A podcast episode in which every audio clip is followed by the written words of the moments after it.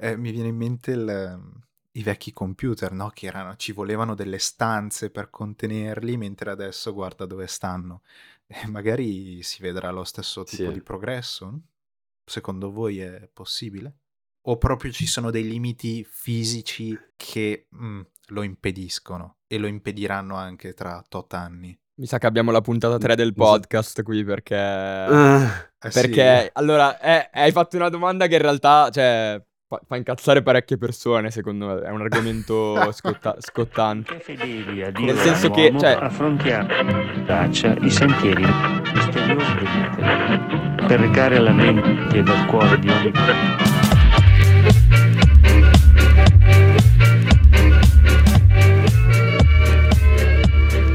Ed eccoci ritrovati ad una nuovissima puntata di Facciamo un podcast.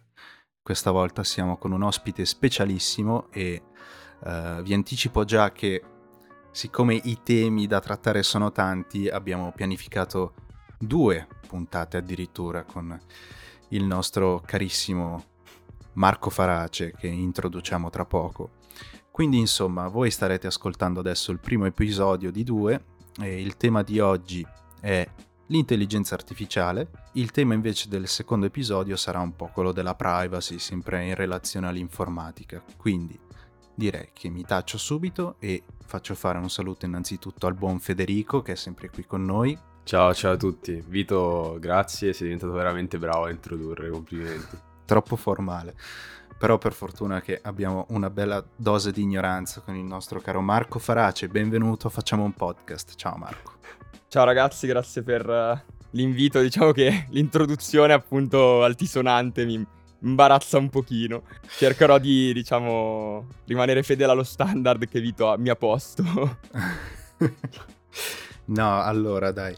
Ehm, in realtà non volevo andare a giocare sulle aspettative dei nostri ascoltatori che come sempre siete in tantissimi milioni di miliardi. Ehm, allora Marco, dici un po' di te, che cosa combini? Perché sei qui a parlarci di intelligenza artificiale, di, di robe, di informatica, di computer? Ma allora, prima di tutto direi che un buon motivo è perché sono appassionato, credo che forse questa cosa potrei averla trasmessa, eh, quindi diciamo forse è per questo che l'invito è arrivato.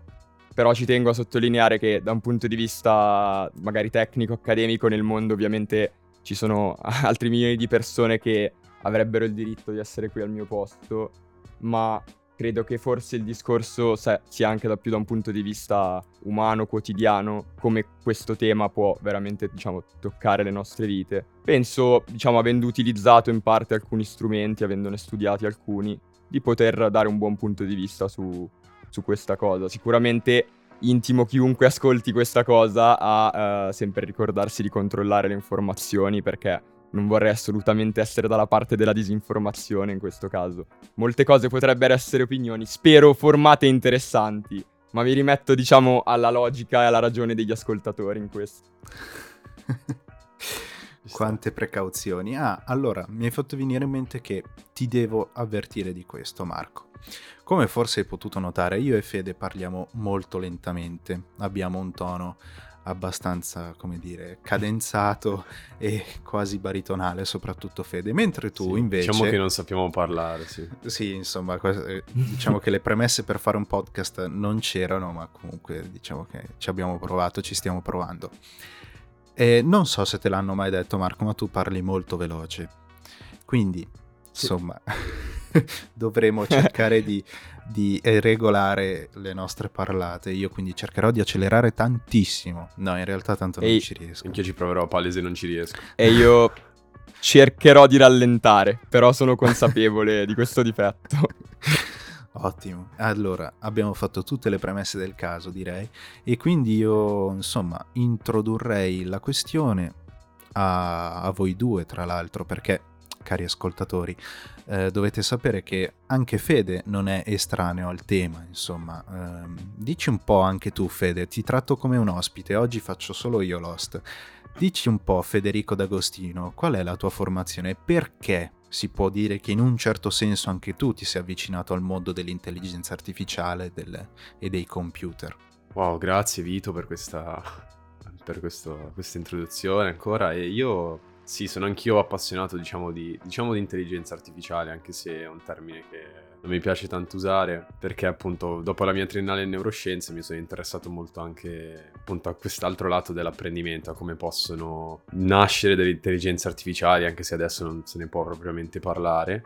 E mi ha portato a studiare un master in, in machine learning qua, qua a Londra. Da quando l'ho finito, quindi da un annetto, comunque ho sempre continuato a stare up to date con tutti gli sviluppi nel campo dell'intelligenza artificiale, del machine learning soprattutto. Probabilmente andrò a fare anche un dottorato in un campo che c'entra un, un minimamente qualcosa. Però sì, appassionato e soprattutto, come diceva anche Marco, oltre che dal lato tecnico, anche del, dei risvolti sociali e di come soprattutto i nuovi modelli che stanno uscendo adesso impattano le, persone, che è molto bello da vedere se hai un'idea di come funzionano e hai un'idea della storia di, di certi modelli. Fantastico, quindi cari ascoltatori, come avete capito, oggi c'è un bel po' di carne al fuoco, soprattutto parleremo di un tema attuale, proprio caldo di, di questi giorni. E io, come tanti, non ne so nulla, perciò partirei con una domanda basilare, semplicissima, ma forse la più problematica. E chiederei a Marco di spiegarci, se è possibile, che cos'è un'intelligenza artificiale. Eh, allora, qua... E mo so cazzi. Sì, perché diciamo che la questione è... la si potrebbe quasi affrontare da un punto di vista linguistico proprio, perché che cos'è artificiale, bene o male, possiamo accantonarlo, possiamo quasi darlo per scontato. Ma che cos'è una, un'intelligenza già è un concetto un pochino più complesso, quindi credo che questo potrebbe essere un buon punto d'inizio per capire esattamente di che cosa stiamo parlando. Anche se ovviamente dal nostro punto di vista un'intelligenza è qualcosa di un po' astratto, mentre quando andiamo a parlare di un, un computer, un programma comunque, l'astrazione esiste, da qualche parte, però a un certo punto dobbiamo anche diventare più concreti e dobbiamo effettivamente dire di che cosa stiamo parlando. Quindi nel caso dell'intelligenza artificiale di che cosa stiamo parlando? Stiamo parlando di magari un programma come altri, con possibilmente nulla di particolare dall'esterno per un osservatore, ma che in realtà rappresenta una sorta di intelligenza o ha una sorta di intelligenza in questo caso l'intelligenza potrebbe essere quasi definita come la possibilità di fare delle scelte informate ed è proprio il, il termine informate che, che è forse importante perché scelte randomiche in realtà non sono scelte intelligenti, anche se in realtà si potrebbe vedere che anche le scelte randomiche a volte sono valide. Ma invece se noi vediamo per esempio nella natura ci sono tante entità, tanti organismi, tante creature che fanno scelte molto molto informate, basate sui loro sensi, sulle loro esperienze, basate su tantissime cose che influenzano quelle scelte al loro interno e al loro esterno. Ed è quindi, diciamo, quasi per noi anche una cosa filosofica, perché in realtà la tua intelligenza cos'è? È quello che sai tu, è anche però lo stimolo che ricevi dall'ambiente esterno per poi utilizzare la tua conoscenza e applicarla. Quindi è veramente una cosa che adesso, diciamo, sommata così in due parole, sembra semplice ma è molto molto molto molto complessa come concetto. Cioè, quindi già a partire dalla definizione di intelligenza artificiale ci sono le prime incertezze. Che ne dici Fede? Sì, e se posso, sì, se posso aggiungere qualcosa, sono molto d'accordo e diciamo nel, nell'ambito del, delle neuroscienze, ma dello studio del comportamento in generale, una definizione di intelligenza che, che andava molto è quella di vedere l'intelligenza come comportamento adattivo, comportamento flessibile in una certa sfera ecologica, in un certo ambiente di un organismo. Ed è un po' difficile applicare questa definizione, diciamo, agli algoritmi di intelligenza artificiale che, che circolano adesso, che è anche un po' il perché io fatico a, a usare il termine intelligenza artificiale rispetto a modelli di machine learning, modelli linguistici e simili. E anzi, L'unico modo in cui nel, nel, cioè, l'unico ambito per cui nella mia testa rientra un attimo il termine intelligenza artificiale riferito agli algoritmi di, di, cui si parla è in quelli di reinforcement learning, ovvero quelli che imparano ad agire in un ambiente che pur essendo molte volte un ambiente ristretto, però comunque imparano da zero come comportarsi in quell'ambiente tante volte non solo magari riconoscendo l'ambiente in sé, nel senso che con dei sensi anche molto rudimentali riconoscendo l'ambiente, ma poi imparando ad agirci all'interno. mentre la maggior parte degli algoritmi di cui si parla, quelli che fanno, stanno facendo scalpore, stanno facendo notizie ultimamente, sono modelli che hanno un obiettivo specifico. E quindi appunto vengono chiamate intelligenza artificiale perché comunque rispetto a altri tipi di programmi, altri tipi di algoritmi, comunque hanno la, la, peculiarità di imparare dai dati e di non venire programmati direttamente. Quindi hanno al loro interno una complessità, mh, mm, magari non una complessità più alta di altri programmi, ma hanno un certo mistero perché hanno imparato mettiamolo tra virgolette, da soli quello che sanno, il loro comportamento è imparato, però sono comunque più limitati di come utilizzeremmo intelligenza in altri casi. Ecco, questo è per spiegare un attimo perché prima dicevo che non, non lo uso molto come termine. Ok, io da quello Fa che... Fa marketing, ci sta. Ok, e infatti, esatto, come diceva Marco, cioè è la prima cosa che ha detto, innanzitutto è una questione linguistica. E ehm, io a tal proposito avrei altre due eh, questioni da porvi. La prima è che Fede hai parlato di algoritmi, forse anche Marco, non mi ricordo, ma Marco ci potresti dare una sorta di definizione ancora qua, linguistica, di che cos'è un algoritmo e, e poi di conseguenza volevo chiedervi sulla base di un algoritmo un'intelligenza artificiale impara, ma se si tratta di immagazzinare delle informazioni va bene, suppongo che subentri una memoria fisica dove immagazzinare le cose, ma che cosa si intende con imparare, apprendere? È, è un vero e proprio apprendimento oppure è un, come dire, stimolo-risposta un po' più macchinoso? Lascio a voi la parola, partiamo con, con Marco. Allora, la domanda è molto interessante, credo vada poi a colpire un po' nel, nel cuore della questione. Uh, partendo dalla cosa sugli algoritmi, spero che il mio professore di algoritmi non senta mai questo podcast così da non poter giudicare Come si quello chiama? che sto per dire. Glielo, uh, Carzaniga, Carzaniga Antonio è veramente un luminare secondo me nel, nel, nel campo, però glielo mandiamo. Eh, mm. In realtà, in realtà mh, per metterla su termini semplici, non, non entrare nel, nel, tecnico, quello che potremmo dire essere un algoritmo è semplicemente mh, una ricetta, una procedura. Diciamo che se ti do gli ingredienti e il modo di fare una torta, probabilmente riuscirai a fare una torta. Quindi un algoritmo non è altro che il modo di assicurarsi che ovunque questo algoritmo venga applicato con i giusti parametri, i giusti dati, si ottenga un risultato a volte deterministico, a volte non deterministico, ma comunque in qualche modo prevedibile. Poi è, è molto complesso in realtà il discorso, però stiamo parlando in realtà di una serie di operazioni, una procedura che qualcuno ha scritto da qualche parte per fare in modo che si potesse risolvere uno specifico problema o un set di problemi. Quindi potremmo partire da questo, ovviamente. Adesso, se parliamo di intelligenza artificiale, Fede ha parlato, ovviamente riferendosi al suo campo delle neuroscienze, di uno specifico tipo di intelligenza artificiale che sono, mh, diciamo, dei, dei modelli, per esempio, di machine learning che utilizzano un sistema di feedback, se vogliamo, utilizzano gli stessi dati che loro stessi generano, che gli utenti generano, per creare una sorta di loop d'apprendimento.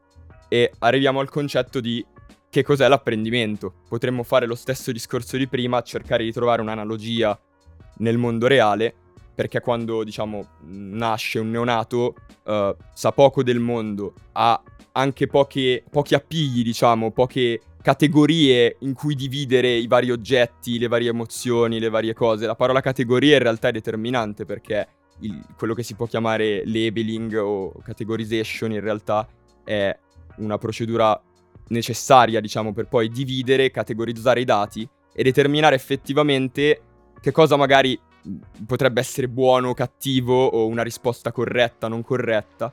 E per rispondere in maniera leggermente più tecnica alla domanda del come si apprende, normalmente si apprende con un sistema di pesi, per così dire.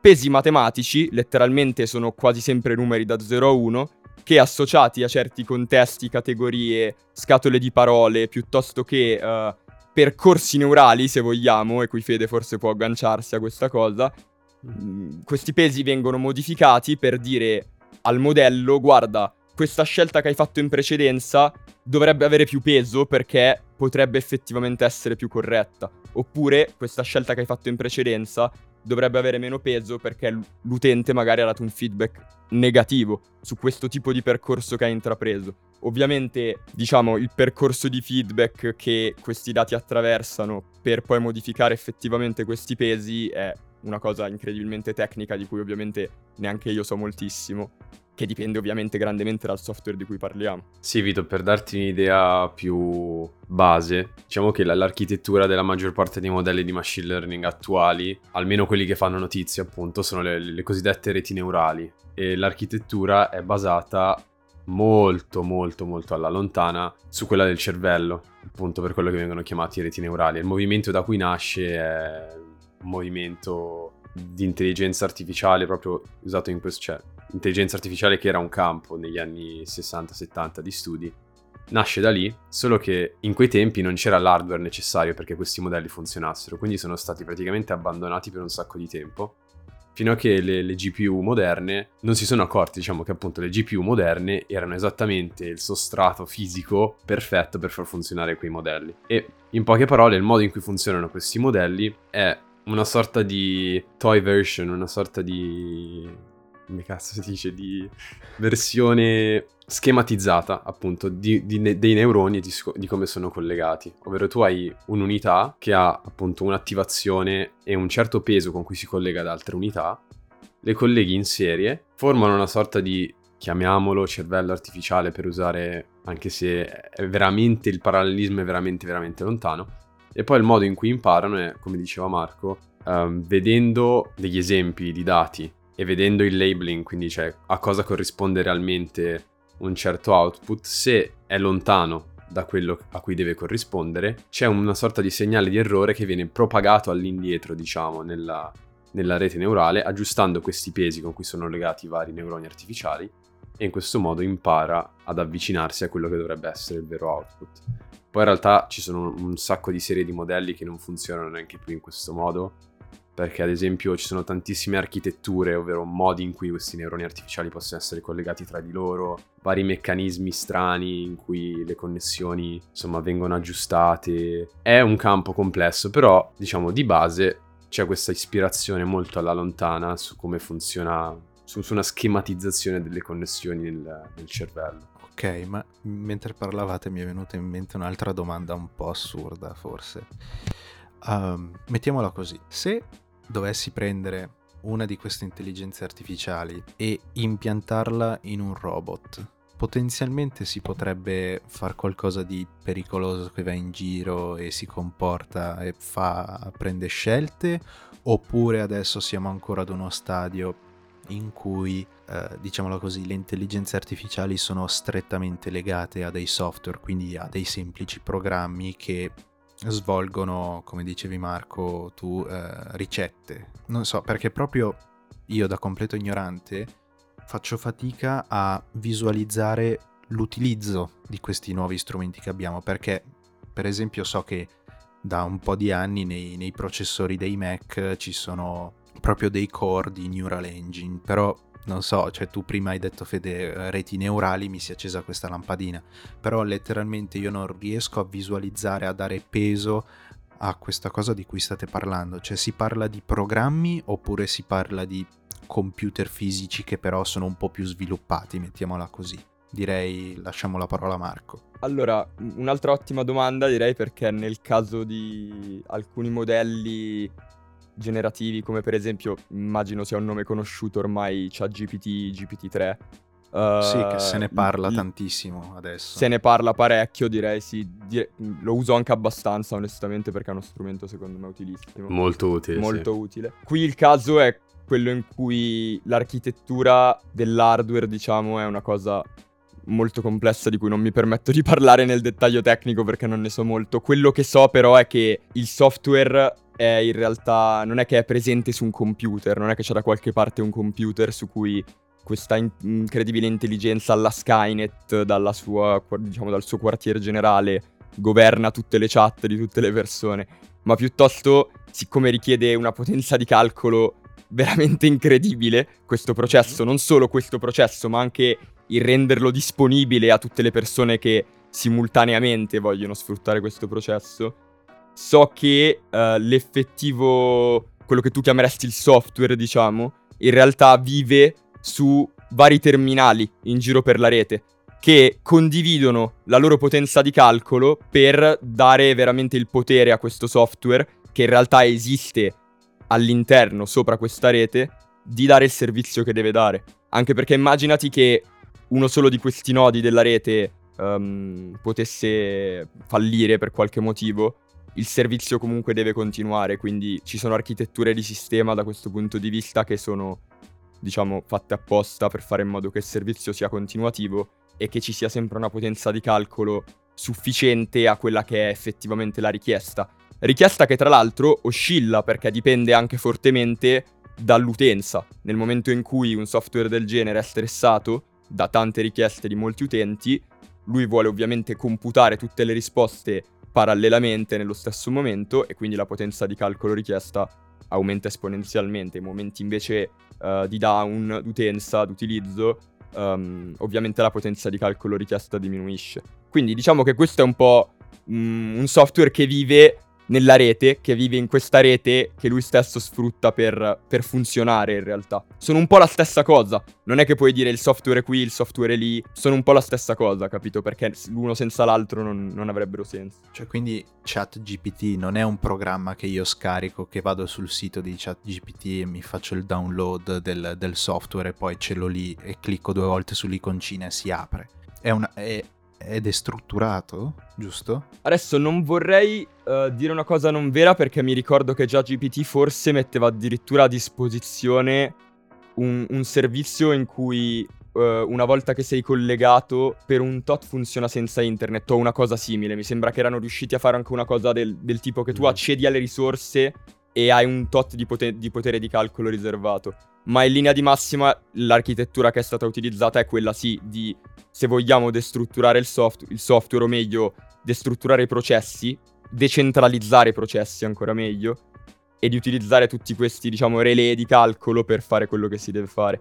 L'architettura specifica di ChatGPT non saprei dirti esattamente qual è, ma per esempio io come lo uso vado sul browser, Firefox, Chrome, quello che preferisci, cerchi semplicemente ChatGPT, uh, tra l'altro è gratuito, hanno appena iniziato a mettere fuori i programmi Plus e tutto, ma si può usare gratuitamente e semplicemente è come avere un amico dall'altra parte della chat a cui fare domande su tutto letteralmente e ovviamente essendo uh, scritto da programmatori e scienziati è molto prono alla discussione anche tecnica, scientifica. Da notare il fatto che però essendo un language model di per sé, lui risponde alle tue domande dicendoti, diciamo, mettendo in fila le parole che ritiene più opportune. Però non stiamo parlando veramente di un'intelligenza consapevole, diciamo, di quello che sta dicendo. Ha delle nozioni del contesto, di quello che è stato detto, di quello che è stato scritto e utilizza quelle nozioni per modificare le sue risposte. Però quello che fa in realtà è scrivere testo. Marco ha appena detto. No, Vito, ti vedo incuriosito. Eh. La parola consapevole. È proprio la parolina magica. Cioè, quindi adesso sì. viene da dire... Eh, cioè, GPT, ok, è una, una, sorta di strumento un po' basic, ma esistono quindi delle intelligenze... Eh, non è basic per niente, eh, te lo dico. Ah, ok. No, stiamo parlando forse non tipo... Stiamo parlando forse del modello più allucinante non, non, vorrei buttarla lì, però ah. almeno dal punto di vista dell'utilizzo che ho visto io, stiamo parlando del modello più allucinante che hai mai fatto. Sì, diciamo pubblicato, pubblicato e messo a disposizione delle persone è sicuramente il modello più impressionante a livello linguistico, almeno che sia mai stato rilasciato. Ce ne sono altri interni di Google, ma che fanno vedere fatti assurdi in paper, ma non sono mai stati pubblicati. Perché fanno paura o perché sono prematuri? Allora, ehm, ci serve un sacco da dire su questi modelli linguistici. Intanto, sulla cosa della consapevolezza, se poi dopo ci torniamo, è, è un discorso a sé, perché bisogna capire come proprio come funzionano questi modelli per poter dire no, sicuramente non sono cose. Ok, allora lo congeliamo. Anche un po' tipo, sul tipo di hardware. Su questa cosa del... Cioè, cos'è che hai detto? Che non vengono rilasciati perché? Eh, perché mi ricordo che una volta si parlava di questi due robot che hanno iniziato a parlare tra di loro e poi si è piantato tutto ah, perché sì. hanno fatto un po' di paura. Cioè, mi riferisco proprio a una sana paura nei confronti sì, delle sì, conseguenze di quello che potrebbe succedere. No, allora il rilascio di questi modelli, ad esempio di ChatGPT, non è impressionante in sé il modello, l'architettura del modello, il modo in cui è stato trained. In sé quello che fa non è impressionante perché la tecnologia su cui è basato è fuori da tanto tempo, addirittura il modello una versione del modello che utilizza dietro nel, retroscena, diciamo, esiste da un po' ed era dietro ad alcune applicazioni da tanto tempo. La cosa che è impressionante è come sia stato reso sicuro da utilizzare su larga scala. Perché questi modelli linguistici letteralmente imparano la struttura statistica del linguaggio e quali parole seguono altre, come rispondere a certe cose, tra virgolette, molte virgolette, leggendo e passando tutto il testo che c'è su internet e imparando, magari data una frase, metti una maschera su due o tre parole o anche su una e leggendo il resto della frase impari a prevedere qual è la parola mascherata.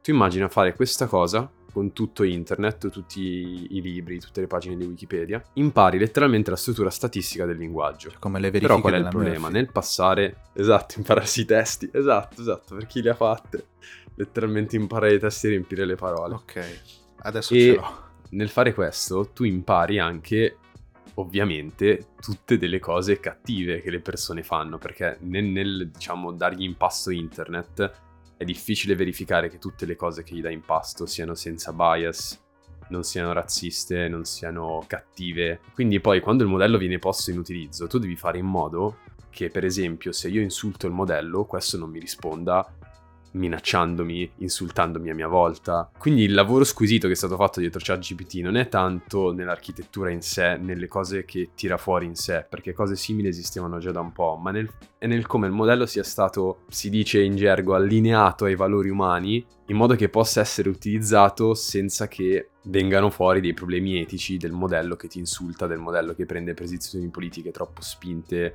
che diventa razzista a volte, anche se ci sono a volte modi per circumnavigare questi blocchi che loro hanno fatto.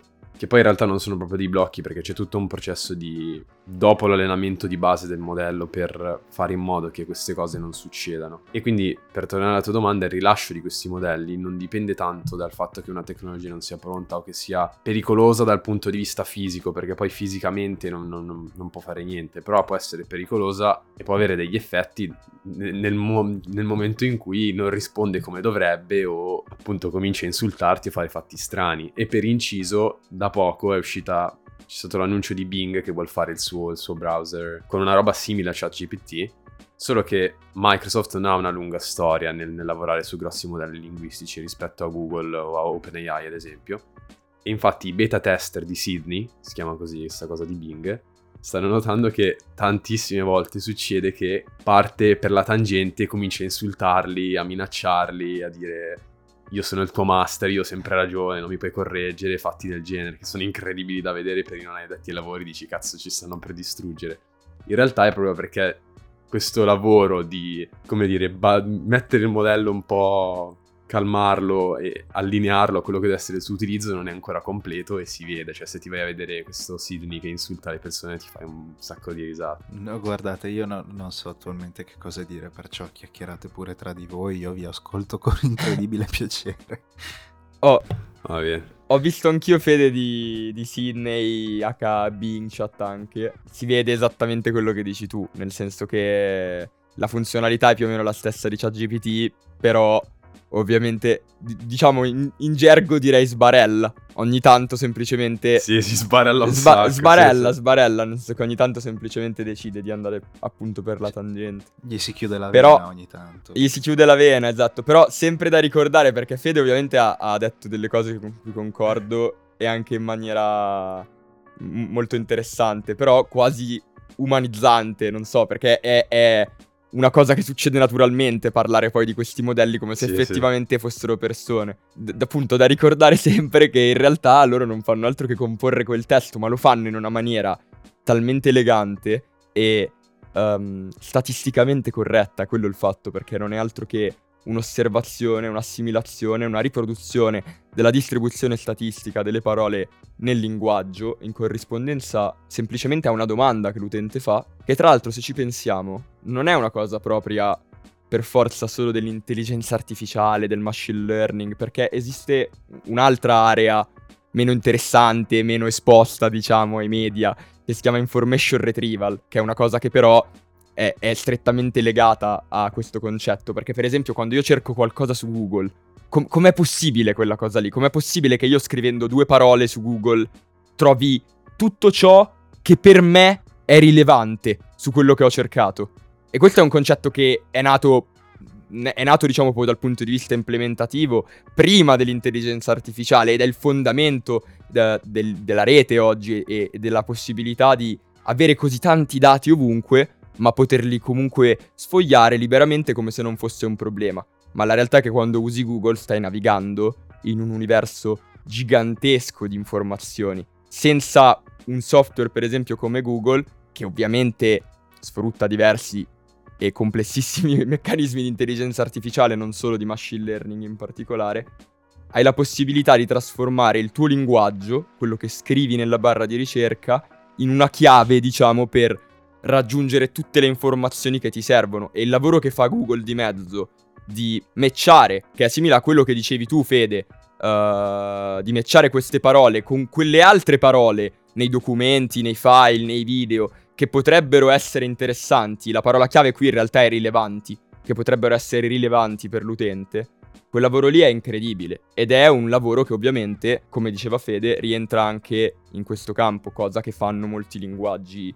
Uh, ma infatti molti vengono riferiti come um, GLMs o Generative Language Models proprio perché quello che fanno è proprio generare un linguaggio da una sorta di distribuzione statistica, ma è una cosa, cioè se ci pensi è magia nera, non, non, non, saprei dirlo diversamente. Sì, ci sta. E, e, anche imparando come funzionano è tanta roba, perché letteralmente dietro quello che fanno dietro è applicare operazioni tra matrici per eh, arrivare a queste cose. Cioè, vabbè, eh, quello che c'è dietro, cioè anche studiando come funzionano dietro, sei comunque impressionato dal funzionamento. Ma Vito, ti vedo in botta, vai. Eh, io un sacco, nel senso, adesso sto per chiedervi, allora, eh, quanto... Oh, ma, ma, è difficile pure da formulare. Quanto l'informatica, diciamo, di questo tipo, mh, chiamiamola intelligenza artificiale, ma anche eh, pre-intelligenza artificiale utilizziamo nella nostra quotidianità.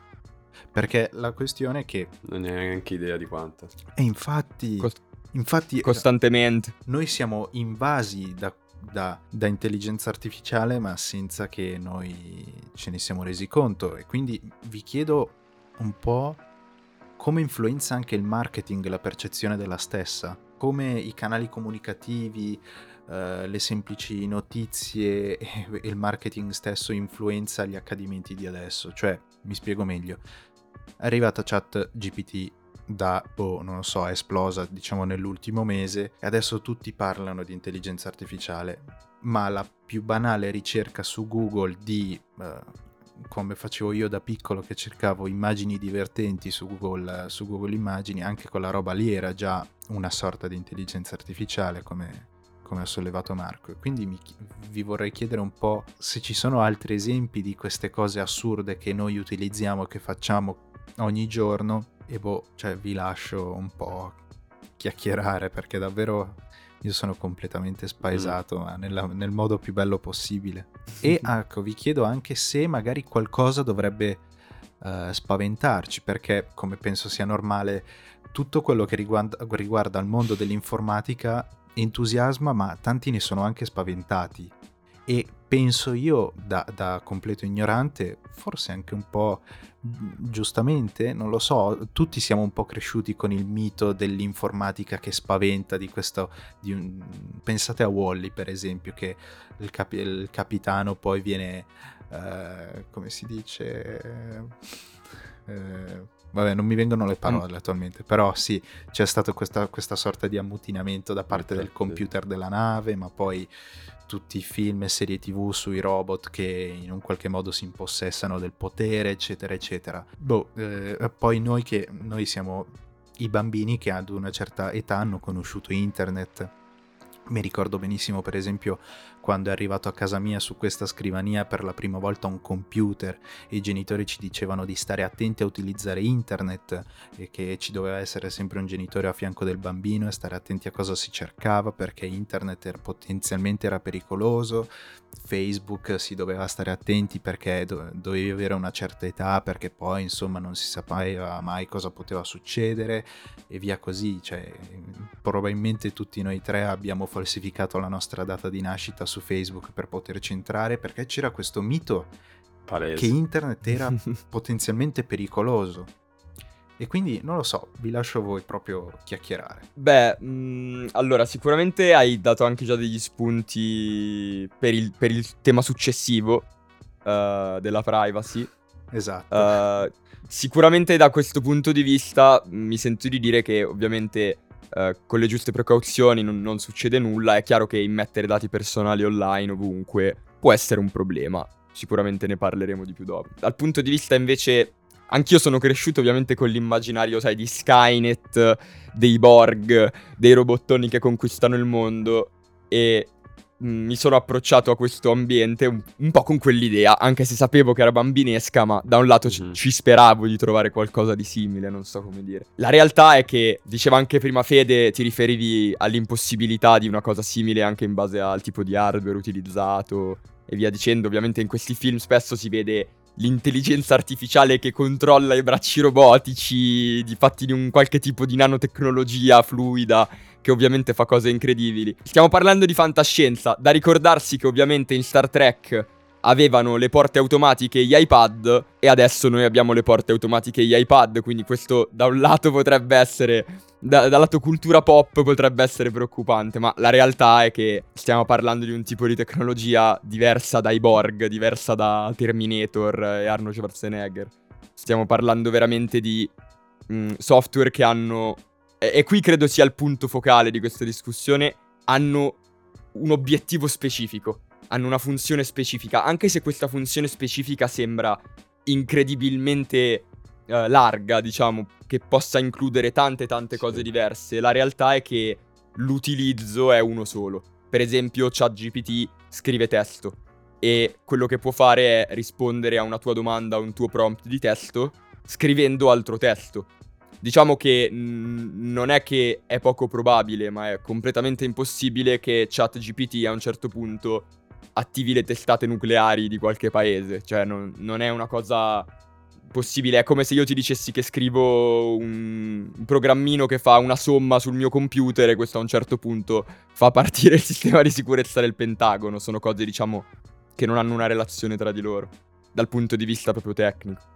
Certo è che nel momento in cui un'intelligenza artificiale dovesse arrivare ad avere un utilizzo più generico, infatti si chiama proprio di si, si parla proprio di generic purpose AI, um, e un accesso a hardware che sia in grado effettivamente di controllare, potrebbe avere degli effetti sul mondo fisico.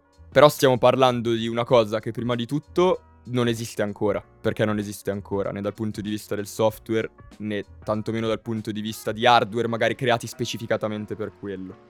Ma che poi comunque dal mio punto di vista perlomeno difficilmente potrebbe così sfuggire di mano e da un momento all'altro ci ritroviamo invasi dalle macchine. Però, da notare, se parliamo, tu prima parlavi di eh, anche robot, intelligenze artificiali che magari sanno interagire col mondo esterno, ne è un buonissimo esempio, secondo me, il lavoro incredibile di, um, di Boston Dynamics, che in realtà è un'azienda molto conosciuta nel, nel campo della robotica, probabilmente la, la più avanzata, uh, che ormai da decine e decine di anni sta sviluppando questi due automi che sono i più famosi, diciamo anche a livello mh, pubblico. Che mi sembra uno si chiami Atlas, l'altro non me lo ricordo, ma sicuramente la gente lo ricorderà da Black Mirror, per chi lo dovesse aver visto, perché in Black Mirror compare questa specie di, cane. di cane robotico. Quello è reale, quindi non è una roba di Black Mirror, quella in realtà è, è un robot reale che esiste e che viene utilizzato, è stato anche outfittato per operazioni militari con varie, vari tipi di armi ed è in grado di comunque attraversare terreni difficili ed è guidato da un'intelligenza artificiale che è in grado di attraversare appunto foreste, sterrati e altri tipi di terreni in completa autonomia. Ma rimane il fatto però che quello è un robot con un'intelligenza artificiale trainata a, se vuoi, utilizzare quel robot. È come se l'intelligenza artificiale avesse in mano il, telecomando del robot e lo usa. Però fa quello, usa il telecomando di quel robot. Non può, le, non può fare altro, capito quello Mi che viene in intendo? mente il, il pilota automatico di un aereo. Può essere? Esatto, esatto, esatto, perché il pilota automatico vi- vive dentro quella scatola, se vogliamo, che è l'aereo, è tra virgolette, sempre con le pinze da prendere questa affermazione, consapevole dei vari comandi, delle varie operazioni che l'aereo può eseguire e tramite degli algoritmi di, di- quindi di scelta di intelligenza artificiale, basati ovviamente su tutti i sensori che quella macchina potrebbe avere, fa delle scelte, fa delle scelte di, non so, magari come muovere, come virare, accelerare, diminuire la propulsione, nel caso del robot magari utilizzare qualche tipo di pistone per muovere un braccio, una mano o cose così, però ovviamente si può pensare che per quanto complesso possa essere un automa, un qualunque tipo di automa, è comunque un lavoro ingegneristico che in qualche modo può essere interfacciato a un telecomando, un software che comunque quindi vuol dire che può essere utilizzato in maniera programmatica. E come lo puoi utilizzare tu, umano, in maniera programmatica, sicuramente anche in maniera molto più efficiente, più veloce, lo può fare un computer, un software. Figa, ci sarebbe un sacco da dire. Abbiamo toccato un sacco di argomenti, sono tutti veramente interessanti. Sì. Non so. Non so cosa rispondere per primo, onestamente. Ah, mannaggia. Boh, allora, intanto volevo partire da, da sta cosa che magari è un po' interessante, del dove, dove la vediamo in tutti i giorni. in- in- insomma, Vai, nelle sì. cose di tutti i giorni, l'intelligenza artificiale. Ed è in un sacco di posti. Diciamo che i primi utilizzi delle reti neurali sono stati nel fare quelle cose che per noi umani sono facilissime, ma che non c'è un modo per programmare un computer programmaticamente, analiticamente per svolgere quei compiti. Ad esempio, che ne so, riconoscere un gatto in un'immagine, riconoscere la tua voce quando parli, passare dalle tue parole a un testo scritto, sono tutte cose che sono facilissime per noi umani, cosiddetti task di pattern recognition, cioè riconoscere pattern in diversi tipi di stimoli, che però non puoi programmare direttamente. Quindi quali sono stati i primi utilizzi? Quindi che ne so, riconoscere quello che fa l'iPhone di riconoscere te e i tuoi amici nelle immagini, quella è una versione squisitissima di riconoscimento in immagini. Siri che capisce quello che dici e che poi ti risponde. Altro esempio, mh, è dappertutto adesso. Adesso per dire, anche nei sistemi, nei modi in cui Amazon ti consiglia che cosa comprare dopo, i modi in cui ti consigliano cosa ti piace anche su Spotify, dietro tutti gli algoritmi di machine learning e intelligenza artificiale, non sono cose che puoi programmare, cioè le puoi programmare magari esplicitamente, ma non sarebbero mai così squisitamente accurate, così squisitamente complesse come lo sono adesso. E questo quindi è ehm, lato. Poi abbiamo tro- toccato un'altra roba incredibile che è appunto quella della, della, della robotica di quanto possa essere generale, mm, di quanto sono generali queste intelligenze artificiali di adesso. E come abbiamo detto lo sono pochissimo, ovvero per adesso fanno una cosa alla volta e la fanno molto bene, ma è sempre una cosa alla volta. Quindi tu hai un modello per un task, ma non esiste ancora una roba tipo un umano che possa fare tutto per dire anche solo ChatGPT che ti sembra anche quasi consapevole, usato in questa volta nel senso proprio di cosciente, a volte per quanto mimica bene il linguaggio nella sua statistica, comunque è una roba che fisicamente, cioè non lo vedresti mai in un robot, ma per il semplice fatto che il modello in sé pesa un sacco proprio a livello fisico di gigabyte di quanto pesano i parametri, consuma un sacco di energia creare le generazioni. E quindi gi- già solo un, un cervello robotico per avere chat GPT e basta dovrebbe essere cioè, un, batusso di, di roba. E solo per parlarti. Mi viene in mente, poi per andare in giro per, cioè la robotica è molto difficile anche in sé. Mi viene in mente, il controllo robotico è una dei, dei cose più difficili. Vai vai. Eh, mi viene in mente il- i vecchi computer, no? Che erano, ci volevano delle stanze per contenerli, mentre adesso guarda dove stanno. E magari si vedrà lo stesso tipo Sì. di progresso? Secondo voi è possibile? o proprio ci sono dei limiti fisici che mm, lo impediscono e lo impediranno anche tra tot anni. Mi sa che abbiamo la puntata 3 del podcast qui perché... Eh sì. Perché, allora, eh, hai fatto una domanda che in realtà, cioè, fa, fa incazzare parecchie persone, secondo me. È un argomento scotta- scottante. Come Nel senso mai? che, cioè, ma perché allora il limite fisico c'è? Nel senso che noi attualmente utilizziamo un modello di computazione che prevede dei limiti fisici, che sono quelli atomici. Perché tu hai detto abbiamo- avevamo computer giganteschi, adesso abbiamo computer più piccoli. Sì, perché abbiamo fabbriche che producono pezzi più piccoli, letteralmente. Cioè, è così semplice. Certo. Prima avevamo pezzi più grandi, avevamo un transistor che è diciamo l'unità base logica di un computer, avevamo un transistor che era grande come una piccola lampadina di Natale. Eh, adesso abbiamo transistor che sono, sono grandi quasi come un atomo. Cioè stiamo parlando veramente di, eh, di componenti elettronici quasi a livello atomico. Sono comunque eh, nanometrici in ogni caso, in molti casi. Infatti abbiamo chip che hanno montati mm, miliardi, triliardi di transistor. Quindi abbiamo Arrivano ad, un archi- potere...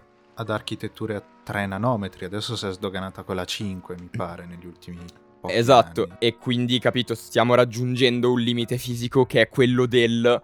A un certo punto non c'è proprio più lo spazio, cioè è una questione che non, non possiamo ancora costruire con gli atomi, ok? Ed è proprio lì che si apre, se vuoi, l'altra discussione, perché il modello che è la speranza, diciamo, dei- degli informatici è proprio quello quantistico, è proprio quello che prevede di ehm, computare l'informazione utilizzando i quanti. Però stiamo, stiamo entrando, diciamo, in un'area, vogliamo, ancora più filosofica, perché la realtà dei fatti è che è un modello teorico che, diciamo, è basato in grande parte sulla meccanica, sulla fisica quantistica, che in parte è provata, in parte è ancora un discorso molto, molto, molto aperto. Ci sono tante domande che sono ancora irrisolte. Qui- Quindi, diciamo, il limite fisico c'è, ma c'è anche il modo di superarlo. Solo che nessuno ha ancora capito come. Ok, quindi...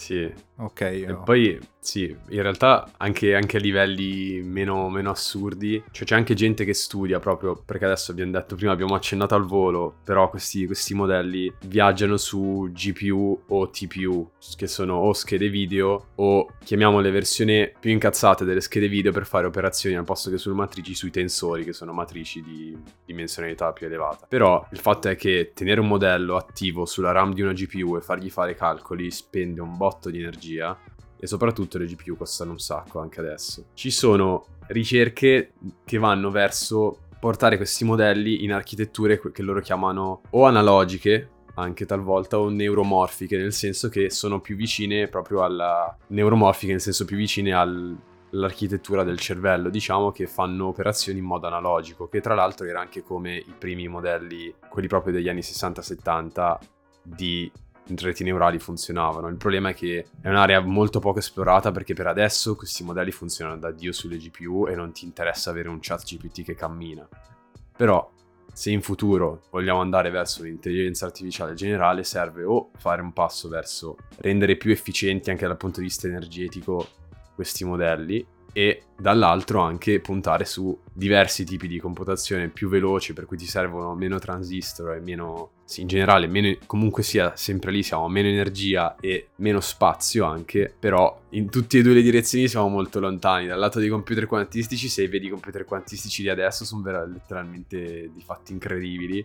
E dal lato dei- de- delle cose neuromorfiche sono dei tentativi di, chiamiamole, masturbazioni cerebrali accademiche, che adesso magari se qualcuno mi sente mi uccide, però funzionano, però non sono ancora scalabili dallo stesso punto di vista, cioè nello stesso modo in cui vediamo questi altri modelli. Quindi per adesso funzionano da Dio su questa larga scala, nel limite che appunto spendono un sacco di energia, un sacco di spazio e ancora proprio per questo motivo è difficile che diventi una roba generale che va in giro, a meno che non c'ha un cavo enorme per la corrente e per i dati che lo collega, che ne so, a- o a internet per fare computazioni su dei server. Quindi boh, potrebbero magari farlo un robot che ti gira per casa, però c'ha un cavo enorme o magari anche con la wifi che lo collega al centro dove ci sono veramente i server che fanno effettivamente i calcoli. È veramente pazzesco il fatto che mi state dicendo che letteralmente in sostanza no- non si riesce ancora a fare la, la roba wireless e, e sembra che ci sia un continuo ritorno No, delle sì, tecnologie. cioè wireless si potrebbe. è assurdo. No, no, wireless si potrebbe. Adesso ti ho detto il cavo per mandarla in cacciare. Cioè, se, se lo, se lo vuoi, se vuoi mettere il, la GPU o quello che è nel, nel, coso fisico che ti va in giro, sì, cioè ti serve secondo me un, per forza un cavo perché consumerebbe un botto, sì, è una batteria enorme. È un reattore nucleare dentro un robot praticamente, cioè. Eh, se invece lo vuoi, cioè, potrebbero anche farlo che ha solo la batteria, è collegato wireless ai server di OpenAI o quello che sarà, che ci conquisterà che sono chissà dove in America o in Cina e i calcoli li fanno lì. Però per adesso la cosa chiave è che appunto consumano un botto sia di spazio che di energia, quindi molto lontano all'efficienza energetica, per esempio, di un cervello, di un qualsiasi essere biologico. Ah, quindi ok, forse mi si è accesa una lampadina. Mi state dicendo dunque che uno dei motivi per cui l'intelligenza artificiale, diciamo così, l'informatica, ehm, è ancora molto molto distante da una qualsiasi vicinanza al cervello biologico umano e non, e anche perché noi come esseri viventi siamo estremamente efficienti mentre le macchine no. Esattamente. Sì. E oltretutto non solo sei efficiente, ma sei anche incredibilmente in armonia con l'ambiente che ti circonda, che vuol dire che mm, sì che non, non, hai bisogno di nulla oltre quello che hai già, capito? E la terra è stata fatta per te, non so come dire. Quindi tu mangi, bevi, rilasci quello che devi rilasciare, che a sua volta fa bene al mondo di solito. Quindi è anche quello una, un attimo il, il problema. Non, in realtà non dico che non ci sia posto per la vita artificiale, però cioè, immaginatela seriamente dal punto di vista di un essere senziente, non sei in un luogo ospitale. Internet magari, un luogo, internet magari è un luogo ospitale, ma questo ancora non è un luogo ospitale, diciamo, per le macchine, tra virgolette. È molto interessante. È vero, l'immagine, quell'espressione che ho utilizzato, che è come se non ci fosse spazio per, per le macchine, è, secondo me esprime molto molto bene il concetto. Bellissimo. Ma allora vi faccio una domanda sì. per andare verso la conclusione di questo primo episodio. Secondo voi cosa dobbiamo aspettarci dal, dagli sviluppi informatici? Ci dobbiamo aspettare una maggiore efficienza? Ci dobbiamo aspettare delle macchine che saranno sempre più uguali agli umani? Oppure ancora siamo in quella fase in cui le macchine semplicemente saranno dei nostri strumenti per la quotidianità e e, e poco più. Cioè, la realtà cinematografica dei robot oppure di, di quelle invasioni eh, informatiche che, che, abbiamo visto tutti ci aspetta un giorno oppure insomma tornando a quella questione dei, dei, dei limiti fisici dei computer quantici eccetera dobbiamo proprio eh, fare una sorta di lavaggio del cervello di, di purificazione delle nostre immagini del nostro immaginario anzi eh, nei confronti dell'informatica e diventare un attimino più realistici e pensare all'informatica come un semplice strumento che mai potrà ma, eh, come dire, rimpiazzarci. Ma allora, come, come spesso succede, secondo me è un po' nel mezzo la verità o la giusta via. Nel senso che facevamo prima riferimenti alla cultura pop, sci-fi di, degli anni 80, 70 e comunque sappiamo che oggi quella cultura ha influenzato grandemente il processo, perché in realtà è proprio dall'immaginario che è nata poi l'immaginazione, l'idea, l'implementazione. Verissimo, quindi, verissimo, quindi fantastico. da un lato, diciamo, io anche come, come grande nerd dico perché voler abbandonare, dover abbandonare quella cosa che poi in realtà ti spinge al progresso, cioè se quella cosa ti ha ispirato, se quella cosa ti ha um, fatto venire un'idea che pensi possa cambiare qualcosa per te o per le altre persone o per il mondo magari, allora non vedo il motivo per cui dire estirpiamola. Certo, certo è che vivere nella paranoia di uh, diventare schiavi di un sistema informatico mi sembra, mi sembra onestamente esagerato perché alla fine la responsabilità ultima che di, di non far succedere questa cosa, ma non nel, nel, senso dell'apocalisse informatica, ma nel senso di non diventare noi stessi schiavi, diciamo, dei nostri strumenti, quella rimarrà sempre una nostra responsabilità. Quindi, diciamo, l'esempio, la risposta alla tua domanda in realtà te l'ho già un po' data prima quando dicevo quel robot fatto da Boston Dynamics che c'è in Black Mirror non è stato fatto per Black Mirror. È, è Black Mirror che ha preso un robot che esiste nella vita reale per dimostrarti qualcosa, capito? E anche lì, ovviamente, la vita reale non è Black Mirror, però il robot è vero. Quindi non lo so, un po' la risposta è quella. Non, sicuramente non c'è da essere preoccupati, c'è da capire come utilizzare questi strumenti per fare qualcosa di, di buono, di grande, per utilizzarli come chi sicuramente ha avuto queste grandi idee ha sperato venissero utilizzati. Questo è certo. Sì, sì, sono molto d'accordo. Sono de- secondo me almeno nell'immediato futuro rimarranno appunto degli strumenti, degli strumenti molto potenti, cioè che hanno il potenziale di letteralmente rivoluzionare certi settori lavorativi.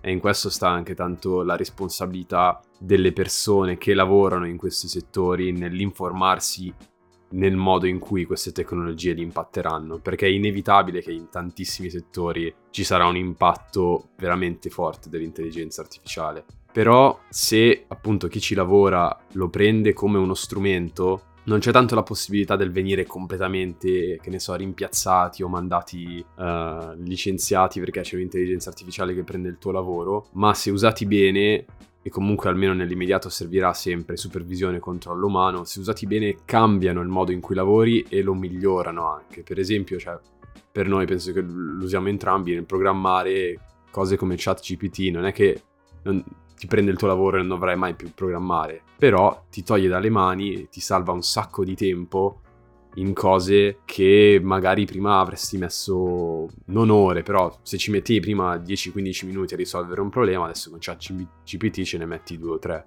E quindi cambia un po' il modo in cui lavori, è sempre uno strumento che devi imparare ad utilizzare se non vuoi perdere tempo e venire rimpiazzato magari non dall'intelligenza artificiale ma da un altro umano che lo sa usare meglio, in quel senso devi, devi stare al passo, secondo me. Però non lo so, non, non, vedo il momento in cui ci sarà l'intelligenza artificiale che prende il controllo e manda tutti gli umani a casa, perché c'è sempre una decisione umana alla fine nel mettere là fuori queste cose, nel crearle. Quindi a meno che non ci sarà proprio un team che dice ah, adesso colleghiamo questa intelligenza artificiale generale e vediamo quello che succede succede, scateniamo il panico delle conseguenze, non ce ne frega niente, allora lì cazzi, però sarà una decisione umana. Credo che allora tutto quello che abbiate detto si condensi nella parola responsabilità e come, come hai accennato tu Marco proprio la questione che un computer non, per tutta una serie di motivi non potrà mai essere pienamente responsabile ed è forse proprio questo che fa la differenza. Mi viene in mente anche, non so, Tesla, il pilota automatico esatto. su strada, cioè anche lì subentrano delle questioni, eh, chiamiamole pure etiche, però io mi limiterei a chiamarle umane, che sono... è strano perché sono molto molto semplici, ma allo stesso tempo forse anche un po' complesse. Forse il caso proprio di Tesla è anche interessante, cioè è proprio una sorta di intelligenza, come si può dire, incalanata in un'auto e quest'auto però poi si muove nel mondo ed è una sorta di robot a tutti gli effetti, però lì cioè, insomma serve sempre l'intervento umano, la responsabilità di, di quello che si sta facendo eh, ricade sempre su di noi, giustamente e per fortuna. Oh, bene. Sì.